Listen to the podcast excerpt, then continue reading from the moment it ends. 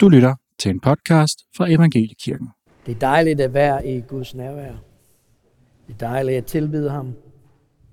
Det er dejligt at opleve Helligåndens nærvær. Og øh, før vi begynder, og så vi forkynder, og så går over til nadveren, så skal jeg lige sige et par ting. det første, det er, at øh, fra tirsdag til næste tirsdag, tirsdag og så otte dage frem, så er jeg i Tanzania. Det er en hurtig tur, som jeg tager afsted på tirsdag, og er med Egon og Hanne Falk i Arusha i Tanzania i en uges tid. Det er mig og Ruben, der tager afsted. Og øh, som I ved, så er Egon og Hanne, det er missionærer, som vi støtter her i menigheden øh, på mange forskellige måder. vi støtter dem månedsvis, men vi støtter dem også med, at øh, Nick han er bestyrelsesformand i NLO Danmark, som er New Life Outreach Danmark, som er den danske afdeling af deres missionsarbejde.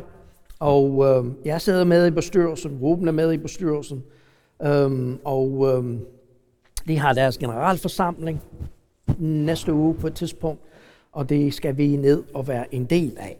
Så husk at bede for os. Øh, vi er afsted fra tirsdag til tirsdag. Um, næste jeg gerne vil sige, vi ved godt, at vi har alle sammen oplevet så enormt meget her i de sidste tid, at der har vi oplevet, at der er kommet en forfærdelig jordskæld ned i Tyrkiet. Og um, vi var sammen med, med Palle her i torsdags, og han fortalte om, at, at han har jo kontakt med menigheder, som er midt i det område, som er blevet ramt. Øh, rent faktisk, han er i kontakt med en pastor, en, en menighedsleder i Antiochia. Det er den Antiochia, som vi læser om i Bibelen. Men den Antiochia er ikke længere. Den er væk. Fuldstændig. Han fortalte om, at var det 357 menigheder, han sagde, at deres nabo, som er døde i jordskælvet. Det er en frygtelig situation, og øh, vi i Mosaik sammen med øh, Dansk Europamission og forskellige er gået sammen, og vi samler ind øh, til øh, nødhjælp til Tyrkiet, nødhjælp til Syrien, nødhjælp til det område, som er blevet så hårdt ramt. Og det har enormt behov og brug for vores hjælp. Så du kan se mobile pay nummeret op på skærmen, og du kan sende pengene der, og den her gang, øhm, det gør vi alle sammen jo, eller altid her i huset, men øh, andre organisationer har brug for at, øh, at tage et gebyr for at behandle, men den her gang, så har alle sagt gebyrerne fra, og alle pengene, der kommer ind, går ubeskåret til nødhjælp til dem. Amen. Så vær med og hjælp dem, hvis du har brug for det, eller mulighed for det. Yes, og øhm, den tredje, jeg vil gerne se, er også lidt af en indledning til det, jeg gerne vil dele i dag, fordi vi har alle sammen været opmærksom på det, der er sket her i løbet af ugen. Det er et års dagen for krigen i Ukraine. Og øh, vi er alle, alle sammen på et eller andet måde blevet ramt af det. Øhm, hvis ikke fysisk med at arbejde med dem, der er kommet, så er jo rent faktisk psykisk med den, den tanke, at krigen er kommet tilbage til Europa. Og efter så mange år med fred, så lige pludselig så oplever vi, at krigen ikke længere end bare en 24 timer væk fra os. Og øhm, der var mange af jer, som, som, som måske fulgte med i fredags under gudstjenesten fra Holmenkirken og så det i fjernsynet. Og øhm, det, var, det var en meget bevægende øh, højtid. Vi var samlet i onsdag sammen med alle øh, de internationale præster her i byen, og øh, vi hørte lidt om ham, øh, ham præsten fra Ukraine, som var med under gudstjeneste. Øh, han hedder Sergej, og Sergej er, det var rent faktisk meget bevægende, fordi man kender ikke altid det, der ligger bag, og det, der sker, når, når, når vi har gudstjeneste, eller der sker et eller andet. Men I husker nok, at han havde en lille dreng op ved hans side, som fortalte om hans oplevelse. Hvad du ikke ved, det er, at Sørgej er en præst i den ortodoxe kirke. Den ortodoxe kirke, de praktiserer den elgamle tradition, at de har øh, afdelinger, øh, ligesom de havde i New Testamentets tid. Og han var tilkoblet til patriarkien i Moskva, og var en del af det. Og så da krigen brudt ud, så flyttede han over til Kiev patriarki. Da han gjorde det, så rejste hans kone fra ham og tog hans, hans øh, søn med, ham, med hende. Så det vil sige, at så, så hun har blevet skilt fra ham, og nu har han ikke set sin søn i næsten et års tid. Og der står han jo ved den lille dreng ved hans side og fortæller om, hvor god Gud er. Og jeg kunne ikke være andet end, end meget bevæget af det for at høre, hvad han har været igennem, og hvad det har kostet ham i den tid.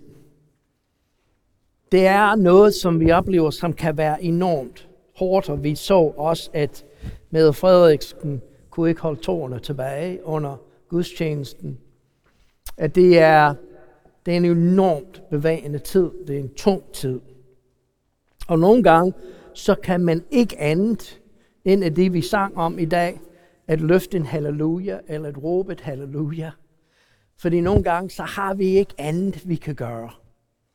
Vi hørte jo Arne fortælle om, at de hørte om Lia i torsdags, og, og vi var samlet, og så lige pludselig, så Arne han er på telefonen, og, og det blev mere og mere alvorligt. Ikke? Det kan du mærke, fordi du kan se ham, at han tager telefonen, han er glad, og så begynder han at trække sig lidt tilbage over til siden, og så er man klar over, at så sker der noget.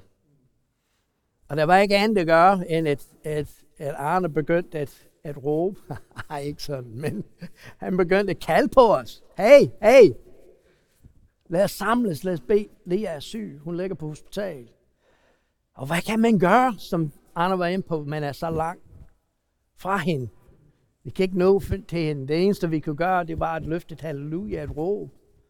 Jesus, kom. Jesus, vi har brug for dig. Jesus, du er den, der kan hjælpe mig. Og han er der altid. Og nogle gange, så, så er vi ikke klar over, hvilke muligheder vi har ved at kalde på Jesus. Jeg har fortalt historien før, og slap af, jeg skal nok fortælle den mange gange igen. Fordi nu har jeg været her 10 år, så I har hørt al min historie, ikke? Så nu, nu gentager vi igen og igen. Men i, øh, min far, han var, han var også en pinsepræst, men han var også en, en brændende missionær. Han skulle have været missionær, men det, det, han var en missionær på en måde, men han var en pastor, og var pastor i menigheder, men han brændte for Karibien, og det er en del af verden, og øh, han var rent faktisk på Cuba under revolutionen i 1962. Og øh, han elskede Cuba. Han besøgte Cuba rigtig mange gange og øh, støttede op om arbejdet og, og var der under revolutionen, og han skulle så ud, men kunne ikke komme ud. Han kom på lufthavnen, og der var bare tusindvis af mennesker på den lille lufthavn. Og han vidste ikke, hvad han skulle gøre. Han var fuldstændig alene. Han vidste ikke noget som helst. Og så sagde Helligånden til ham, råb halleluja. Og I har aldrig mødt min far. Men øh, man skulle ikke sige det to gange. Hvis der var en ting, min far var, han var meget klar over, at Helligånden talte til ham. Så midt i det der... Er det dig, Gud? er det, er det mig? Hvad skal jeg gøre så? Okay. Jamen, det kan jeg ikke. Det siger, at jeg må ikke tale med mine hænder, men det kan jeg ikke gøre andet. Så han øh, står der midt i, i det der skar af mennesker. Vidste ikke, hvad han skulle gøre. Så han råbte bare, halleluja! Og så cirka 5 meter fra ham, så kom der, halleluja! og så viste det, at det var en af vores lokale præster, som var også en pinsepræst. Der kom over til min far og sagde, jamen, hvem er du? Og min far forklarede, hvem han var, og han sagde, ved hvad, jeg, jeg ved lige præcis, hvor vi skal hen, og hvad vi skal gøre. Følg bare efter mig. Er den enorm magt, vi har? Den mulighed, vi har at kalde på ham. Vi sang jo sang i dag, råbet halleluja, løftet halleluja, og raise halleluja. Og jeg vil ikke genfortælle historien, fordi øh, det er jeg ikke god til. Jeg er god til de, til de store billeder. Til de store billeder.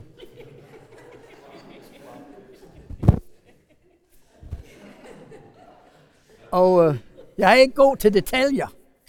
Det er derfor, Gud gav mig Anne Mette. Anne Mette siger altid, jamen det, jo, du, dig, du, du er god til de store billeder. Og det er derfor, jeg er her for at huske detaljerne. Så jeg vil ikke genfortælle historien. Det kan Victor nok bedre fortælle, end jeg kan. Men, øh, men lovsang, jeg løfter en halleluja. Sker der noget nu? Tænk, tænk, tænk. Okay. Tænk, tænk, tænk.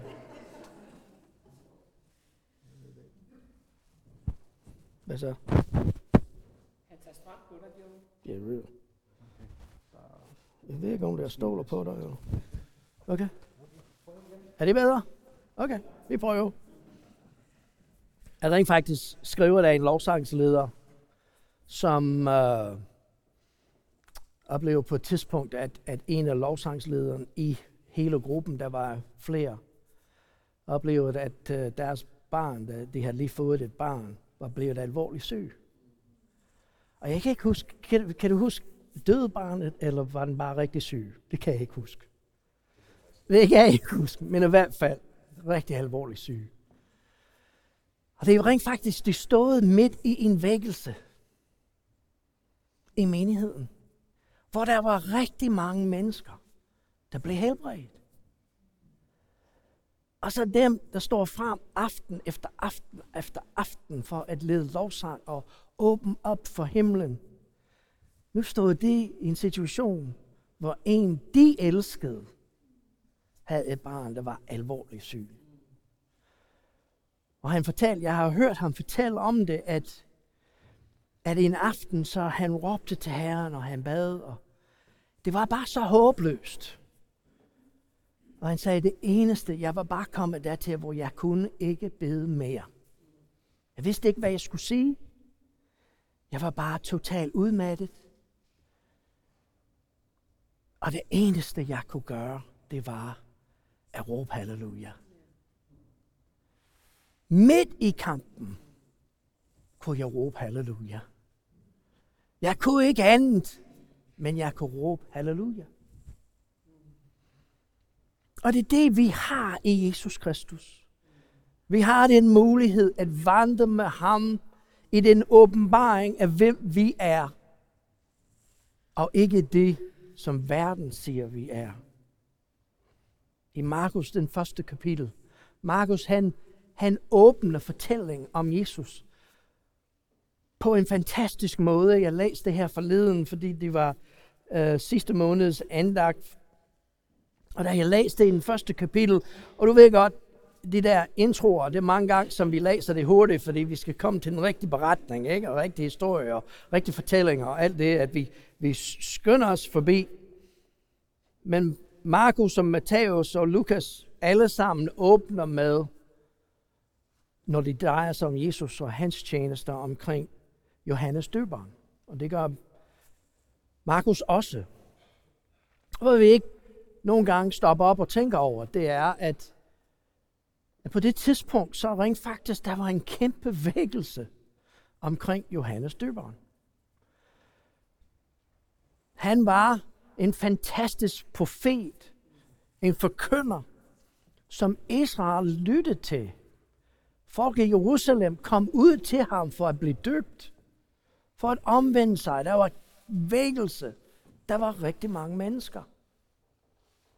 Jesus kommer også selv og bliver døbt af ham. Og Jesus går ind i den vækkelse, fordi i Johannes den 3. kapitel, så læser vi om, at Jesus han også begyndte at døbe, fordi der var meget vand. Og det kan vi tage bogstaveligt talt. Det var på et sted på Jordanfloden, hvor der var meget vand, men på den anden side, åndeligt set, han var i gang med at tjene, fordi der var meget vand. Helligånden var i gang, Gud var i gang, der var vækkelse, folk kom til at høre, for at høre om Guds ord. Det omvendte sig. Det gav deres liv. Og det er der, hvor Markus, han indleder han, sin evangelie. Og han skriver i den 14. vers og den 15. vers. Efter at Jesus er blevet døbt, efter alt det, så skriver han, at efter at Johannes var blevet sat i fængsel, kom Jesus til Galilea og prædikede Guds evangelium og sagde, tiden er inde, Guds rige er kommet nær. Omvend jer og tro på evangeliet. Det jeg blev fanget af, da jeg læste det var lidt af det, vi har talt om her til morgen. Hvor mange gange vi står midt i vores tro og oplever en vækkelse, oplever en tid, vi kan mærke at Gud er i gang med noget, og så bliver vi ramt af noget. At verden rammer os af noget, synd rammer os ved noget. At vi oplever, at det er måske det, vi troede, vi havde sejret over. Det, vi troede var lagt ned, dukker op igen. Og lige pludselig, så er vi fanget af det igen. Lige pludselig er vi fanget af det. Johannes, som var leder af en fantastisk vækkelse, hvor der var mange, der blev døbt, hvor der var rigtig mange, der vendte tilbage til Gud, finder sig selv sat i fængsel. Begrænset. Kan ingenting. Vi kender jo alle sammen historien om, hvorfor han, han i rettesatte Herodes, kongen i Galilea, fordi han havde giftet sig med sin bror og kone. Og han sagde til ham, det er ikke okay. Det må du ikke gøre. Og det brød jo Herodes ikke om, så han satte ham i fængsel. Vi kender godt historien, at det kostede i den sidste ende, det kostede ham hovedet. Han blev halshugget. Og det er det, synd gør. Det interessante er, at Herodes jo, han 4-5 år senere, 9 år senere, så havner han i eksil i Frankrig af kejseren. Han blev fjernet fra magten og sendt afsted. Men det er altså det, som vi oplever så mange gange. At det kom, noget kommer imod os, som vil sætte os i fængsel. Og det er større, end vi er. Det er som om, at vi har ikke magten til at gøre noget. Men Jesus, han gør noget andet. Jesus, han tager tilbage til Galilea og begynder at prædike. Du skal forestille dig, hvor han er. Han er lige uden for Jerusalem. Han er nede ved Jordanfloden. Han er i gang med alt det her, der sker, og så skal han så tilbage til Galilea, og for at gøre det, så er han nødt til at gå igennem Samaria. Det læser vi om mange gange i Bibelen, forskellige steder omkring Samaria. Men han går igennem Samaria, han kommer tilbage til Galilea, og det er der, hvor han begynder at prædike. Og det, der er så, synes jeg er interessant, det er, at Galilea, det er jo et, et græsk ord, der betyder et område. Det er bare et distrikt. Det er et område. Men det stammer fra et ord, der betyder åbenbaring. At Gud folder tilbage. At Gud åbner en dør til noget nyt. Og så det der, hvor vi finder os selv i vort liv. Vi kan godt opleve Jesus. Vi kan godt opleve så mange ting. Vi kan godt høre ham. Men så kommer der en udfordring. Og hvad er det, vi vælger? Bliver vi sat i fængsel? Eller vil vi tage til Galilea som Jesus? Vil vi vandre i vores smerte, i vores frustration, i alt det, der ikke har lykkes, i alt det, vi ikke har magt over, eller vil vi vandre som Jesus i åbenbaring? Det er det, vi stiller dig overfor.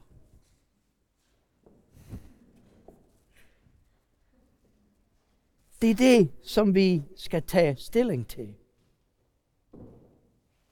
Synd vil altid komme og prøve at hindre vores frelser, at hindre vores oplevelse, at stjæle det, vi har oplevet, at tage vores frihed fra os. At stjæle vores frihed. At sætte os i fængsel. Der, hvor vi ikke har mulighed for at handle. Der, hvor vi ikke har mulighed for at tænke. Der, hvor vi ikke har muligheden for at nå det, vi drømmer om. Vi bare løber ind i mur efter mur efter mur. At det bliver så massivt, at på et tidspunkt, så enten har vi lyst til, eller vi bare giver op. Vi giver slip. Vi kan ikke mere. Vi holder op med at prøve. Vi giver bare efter. Og vi siger, her må vi bare være, fordi vi kan ikke andet. Og så begynder vi at blive forandret til noget andet. Fordi på baggrund af det, vi oplever, på baggrund af det, vi hører, nu er du i fængsel. Nu kan du ikke mere. Nu har jeg magten. Så begynder vi at lave om på den måde, vi tænker. Jeg talte om det for nogle søndage siden. Fordi i den situation, når Johannes er i fængsel, det er der, hvor han sender besked tilbage til Jesus og spørger, er du ham? Han havde allerede profeteret, at der er Guds lam, der tager verdens synd. Det er ham, der kommer efter mig. Han var fyldt med helligånden. Men så finder han sig selv i fængsel, og så begynder han at tvivle. Fordi han har ting, som han kæmper med. Det er det, der sker for os alle sammen. Det er ikke noget unaturligt i det. Det er det, synd har gjort mod os. Og vi begynder at blive forandret i vores tanke, i vores tankeværk. Og vi begynder at forestille os en helt anden fremtid. Men Jesus, han kom til Galilea. Jesus, han kom et andet sted hen. Husk lige på, Herodes var indsat som kongen hvor? I Galilea. Det var der, hvor han opererede. Det var der, hvor han havde magten. Så på en måde, så Jesus han løber ind i kampen, og ikke væk fra kampen. Vi tænker så mange gange, at jamen Jesus, hvis han var dernede, hvor der var vækkelser og, og, og, og, og, og Jordanfloden og sådan noget, og Jerusalem, og så tog han tilbage til Galilea, at han rent faktisk prøvede at flygte. Men han rent faktisk løb lige ind i kampen. Så har vi David og Goliat igen. David han løber ind i kampen med Goliat. Han løber ikke væk fra det. Jesus han tager direkte der, hvor Herodes har magt, når han begynder at prædike om Guds kongen rig er kommet nær. Her er en åbenbaring, som vi skal vandre i. Han kommer med ord om Guds kærlighed. Han kommer med et løfte om, at hvis vi vil det, så kan vi også vandre med Jesus i åbenbaringer af hvem vi er i ham. At det, som han kalder os til. Jesus har et liv for os. Han har et område for os. Husk lige på, at Galilea, det får, først og fremmest, det betyder et område. At Gud har et område for dig. Han har noget, han har kaldet dig til. Jabes, hvad er det, han beder? Gud, du må gøre mit område større. Men det er Gud, der gør vores område. Det er Gud, der sætter grænser. Det er Gud, der bestemmer. Det er Gud, der, der former os. Hvor er det en befrielse, at finde ud af, at du ikke skal tjene eller leve dit liv uden for dit område. Det er så fantastisk, at jeg kunne læne sig tilbage og sige, det kan jeg ikke. Det er ikke mit område. Og også åndeligt set, fordi vi så gerne vil være så meget for alle, men det kan vi ikke. Vi kan kun tjene med det, Gud har givet os. Det har vi snakket om så mange gange, men det er det, der gør, at menighedens ledelse fungerer så godt, fordi vi ved, hvor vi står stærkt. Og vi har fuldstændig frihed og tillid til hinanden at tjene. Vi skal ikke sende det til et eller andet udvalg, der så behandler det, og så bestemmer, om han må gøre det, og han må gøre det, og klokken det, du gør det, og klokken det, så gør du det. At vi kan stille os frem, velvidende hvad vores område er, og respektere hinanden og give til hinanden tillid, så at vi kan tjene hinanden med, hvad Gud har for os. Men det kan vi kun gøre, når vi anerkender de grænser, som Gud har lagt. Gud har givet os et område. Det er baseret på det, på vores kapacitet, det vi kan, det vi er gode til. Det vi er i stand til, det vi kan. Det er der, hvor vi tjener ham. Det er derfor, han kalder os til at vandre sammen med ham i en åbenbaringsmiljø. Et åben himmel, hvor han fortæller os, hvad vi er. Fordi i vort liv, ligesom Johannes oplever, ligesom vi oplever så mange gange, så kommer der spørgsmål. Jeg var sammen i går med ukrainerne, som jeg fortalte jer om, fordi jeg vidste godt, at det ville være en hård dag for dem. Og det var det ganske rigtigt. Selvfølgelig var det det. Og så jeg kom ned, jeg ville bare gerne være sammen med dem. Øh, så jeg dukkede op klokken 5, vi havde møde klokken 7 heroppe, film aften. Og så jeg mødte op der lidt i 5, og så ville bare være sammen med dem, bare at de kunne mærke, at jeg var der. Og lige så snart jeg kommer ind, så min siger, åh, oh, pastor, du er kommet. Kom og forkynd for os. Ja, yeah. okay. Står der ikke noget med at være klar tid og utid? Det var utid.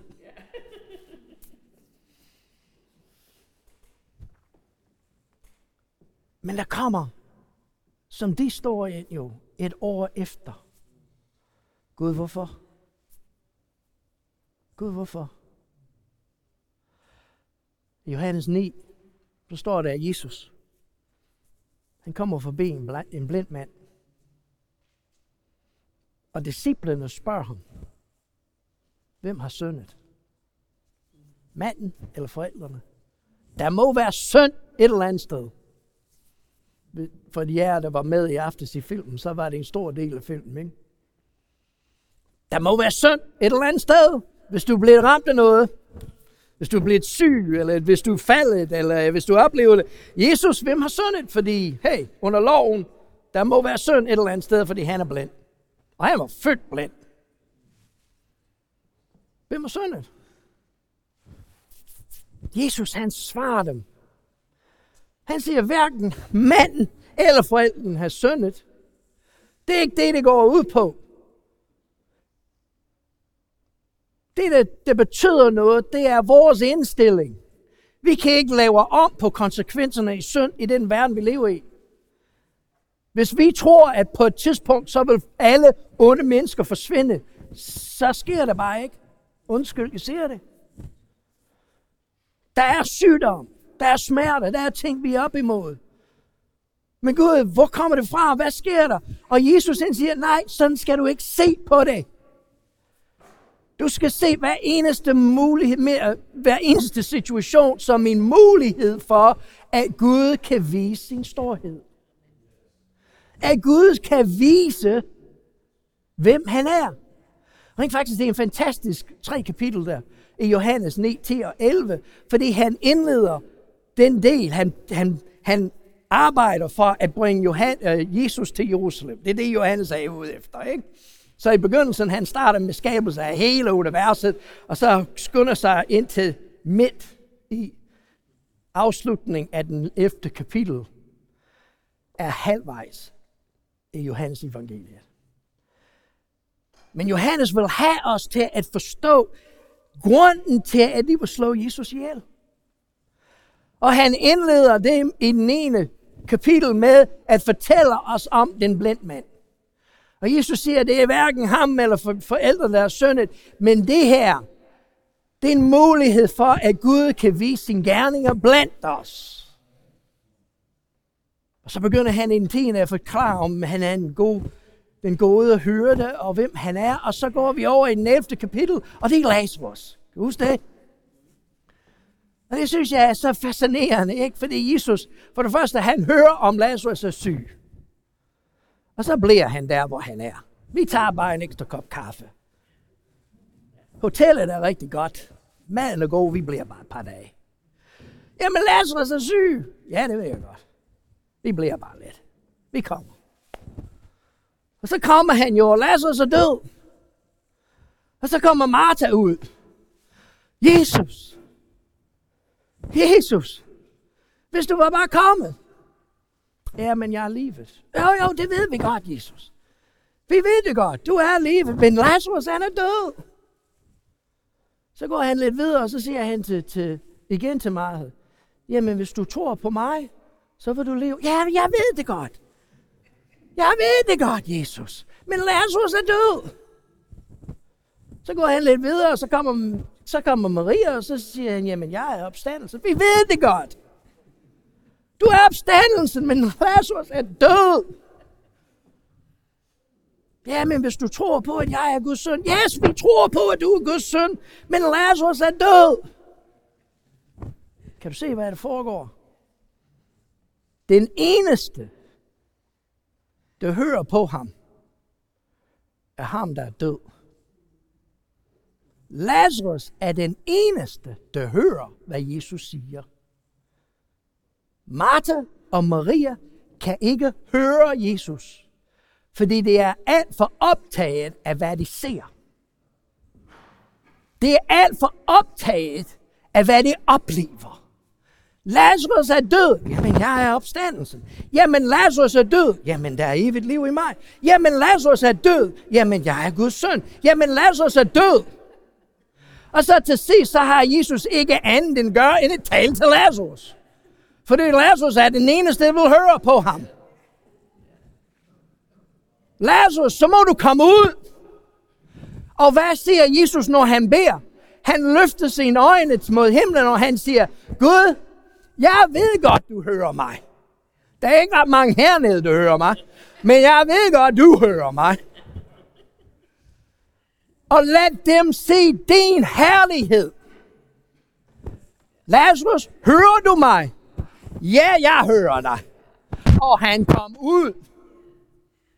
Fordi han var den eneste, der hørte, hvad Jesus sagde. Og så skriver Johannes, og det var derfor, det begyndte at planlægge, hvordan det kunne slå ham ihjel.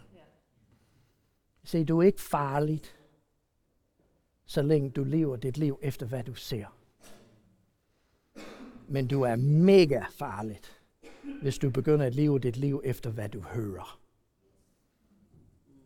Du kan enten blive sat i fængsel, eller du kan tage til Galilea. Jesus er her for at lede os til Galilea. Til åbenbaringen om hvem du er i ham. Far i himlen, vi takker dig. Og vi priser dig for hvem du er. Jesus, vi vil gerne være folk, der lever efter, hvad vi hører, og ikke efter, hvad vi ser. Vi vil gerne være folk, der vandrer under et åbent himmel. Ikke som mennesker, som er fanget af noget. Fordi det i det sidste ende koster os bare livet. Men Jesus åbenbarer, hvem vi er i dig. Kalder os ved det navn, som faderen har givet os. Ikke det navn, som verden har givet os. Ikke det navn, som folk omkring mig har givet mig. Ikke det navn, som min mor og far gav mig. Jesus, kald mig ved det navn, med mit navn, som Gud har givet mig. Fordi den, jeg virkelig er. Lad os høre, da Jesus kalder på os. Jesus, du gav dig selv for os. Vi er retfærdiggjort på grund af dig. Jesus, du gav det blod for os. Vi er løskøbt på grund af det blod. Jesus, vi er sat fri på grund af dig. Lad os høre, hvad du siger til os. Nu, Jesus, nu vil vi dele nadver sammen. Jesus, lad det, bare, lad det ikke være en ritual. Lad det ikke bare være noget, vi ser. Noget, vi håndterer. Noget, vi gør. Men lad os høre, hvem du er. Det er mit lame, som er givet for dig. Så at du ikke skal sættes i fængsel. Så du ikke skal dø, men du skal have liv med mig. Det er mit blod, som er et ny pagt. Jeg lover dig, at i mig er der læge om og helbredelse. Jeg lover dig, at jeg vil altid være der for dig. Jeg lover dig, at jeg er din ven. Jeg lover dig. Jesus, lad det blive virkelig for os i dag. Lad os høre, hvad du siger til os. Halleluja. Amen. Hvem det skal dele. Halleluja. Vent, vent, vent. Ja, pas på den der. Pas på den. Pas på.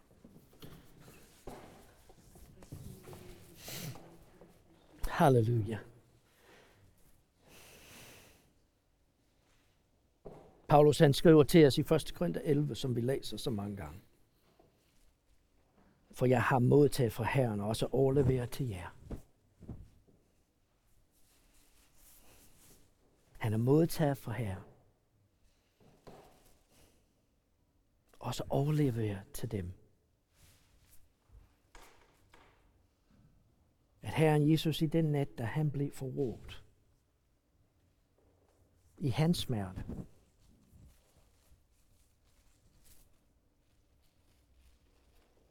Det var hans liv. Han tog et brød og takkede. Hvis ikke det er at se tingene på en anden måde, så ved jeg ikke, hvad det er. Jesus, det kommer for at tage dit liv. Han tager et brød, og han takkede. Far, jeg takker dig. Far, jeg priser dig. Far, jeg ved, at du har et plan. Jeg ved, at du har en åbenbaring. Jeg ved, at du er med mig. Jeg ved, at jeg er blevet forrådt. Men jeg vil løfte mine øjne. Jeg vil løfte et halleluja. Han brød brødet, og han takkede. Han sagde, det er mit lame, som gives for jer. Så gør det til hukommelse af mig. Lige så tog han også bæret efter måltidet og sagde, dette bær er en ny pagt. Gør dette hver gang I drikker det til ihukommelse af mig. For hver gang I spiser det brød og drikker bæret, forkønner I Herrens død, indtil han kommer. Kære venner, du kan ikke både være død og komme der er sket rigtig meget mellem Herrens død, indtil han kommer. Det kan da godt være, at din situation er død. Det kan da godt være, at det, du står i, er døden selv. Det kan da godt være, at det er umuligt for dig. Men så løft et halleluja. Vandre i en åbenbaring af, hvem han er. Tag brødet og tak, far. Tak Gud, fordi du elsker mig så meget, at du sendte mig en frelser. En, som har retfærdiggjort mig. En, som bringer lægdom og helbredelse til mig. En, som har fyldt mig med den hellige ånd. En, som er min konge, som kommer, når han kalder på ham. Og han kommer snart igen. Det er det, vi tror på, kære venner. Det er det, vi tror på. Jeg løfter bæret. Fordi jeg har brug for en ny pagt. Jeg har brug for noget andet at leve i. Jeg skal høre nogle andre løfter. Jeg skal have en ny pagt, Jesus. Så jeg løfter bæret i dag, og jeg siger, Jesus, lad mig høre, hvad du siger. Og ikke, hvad verden siger. Vi tager brødet, og vi tager bæret. I Jesu navn.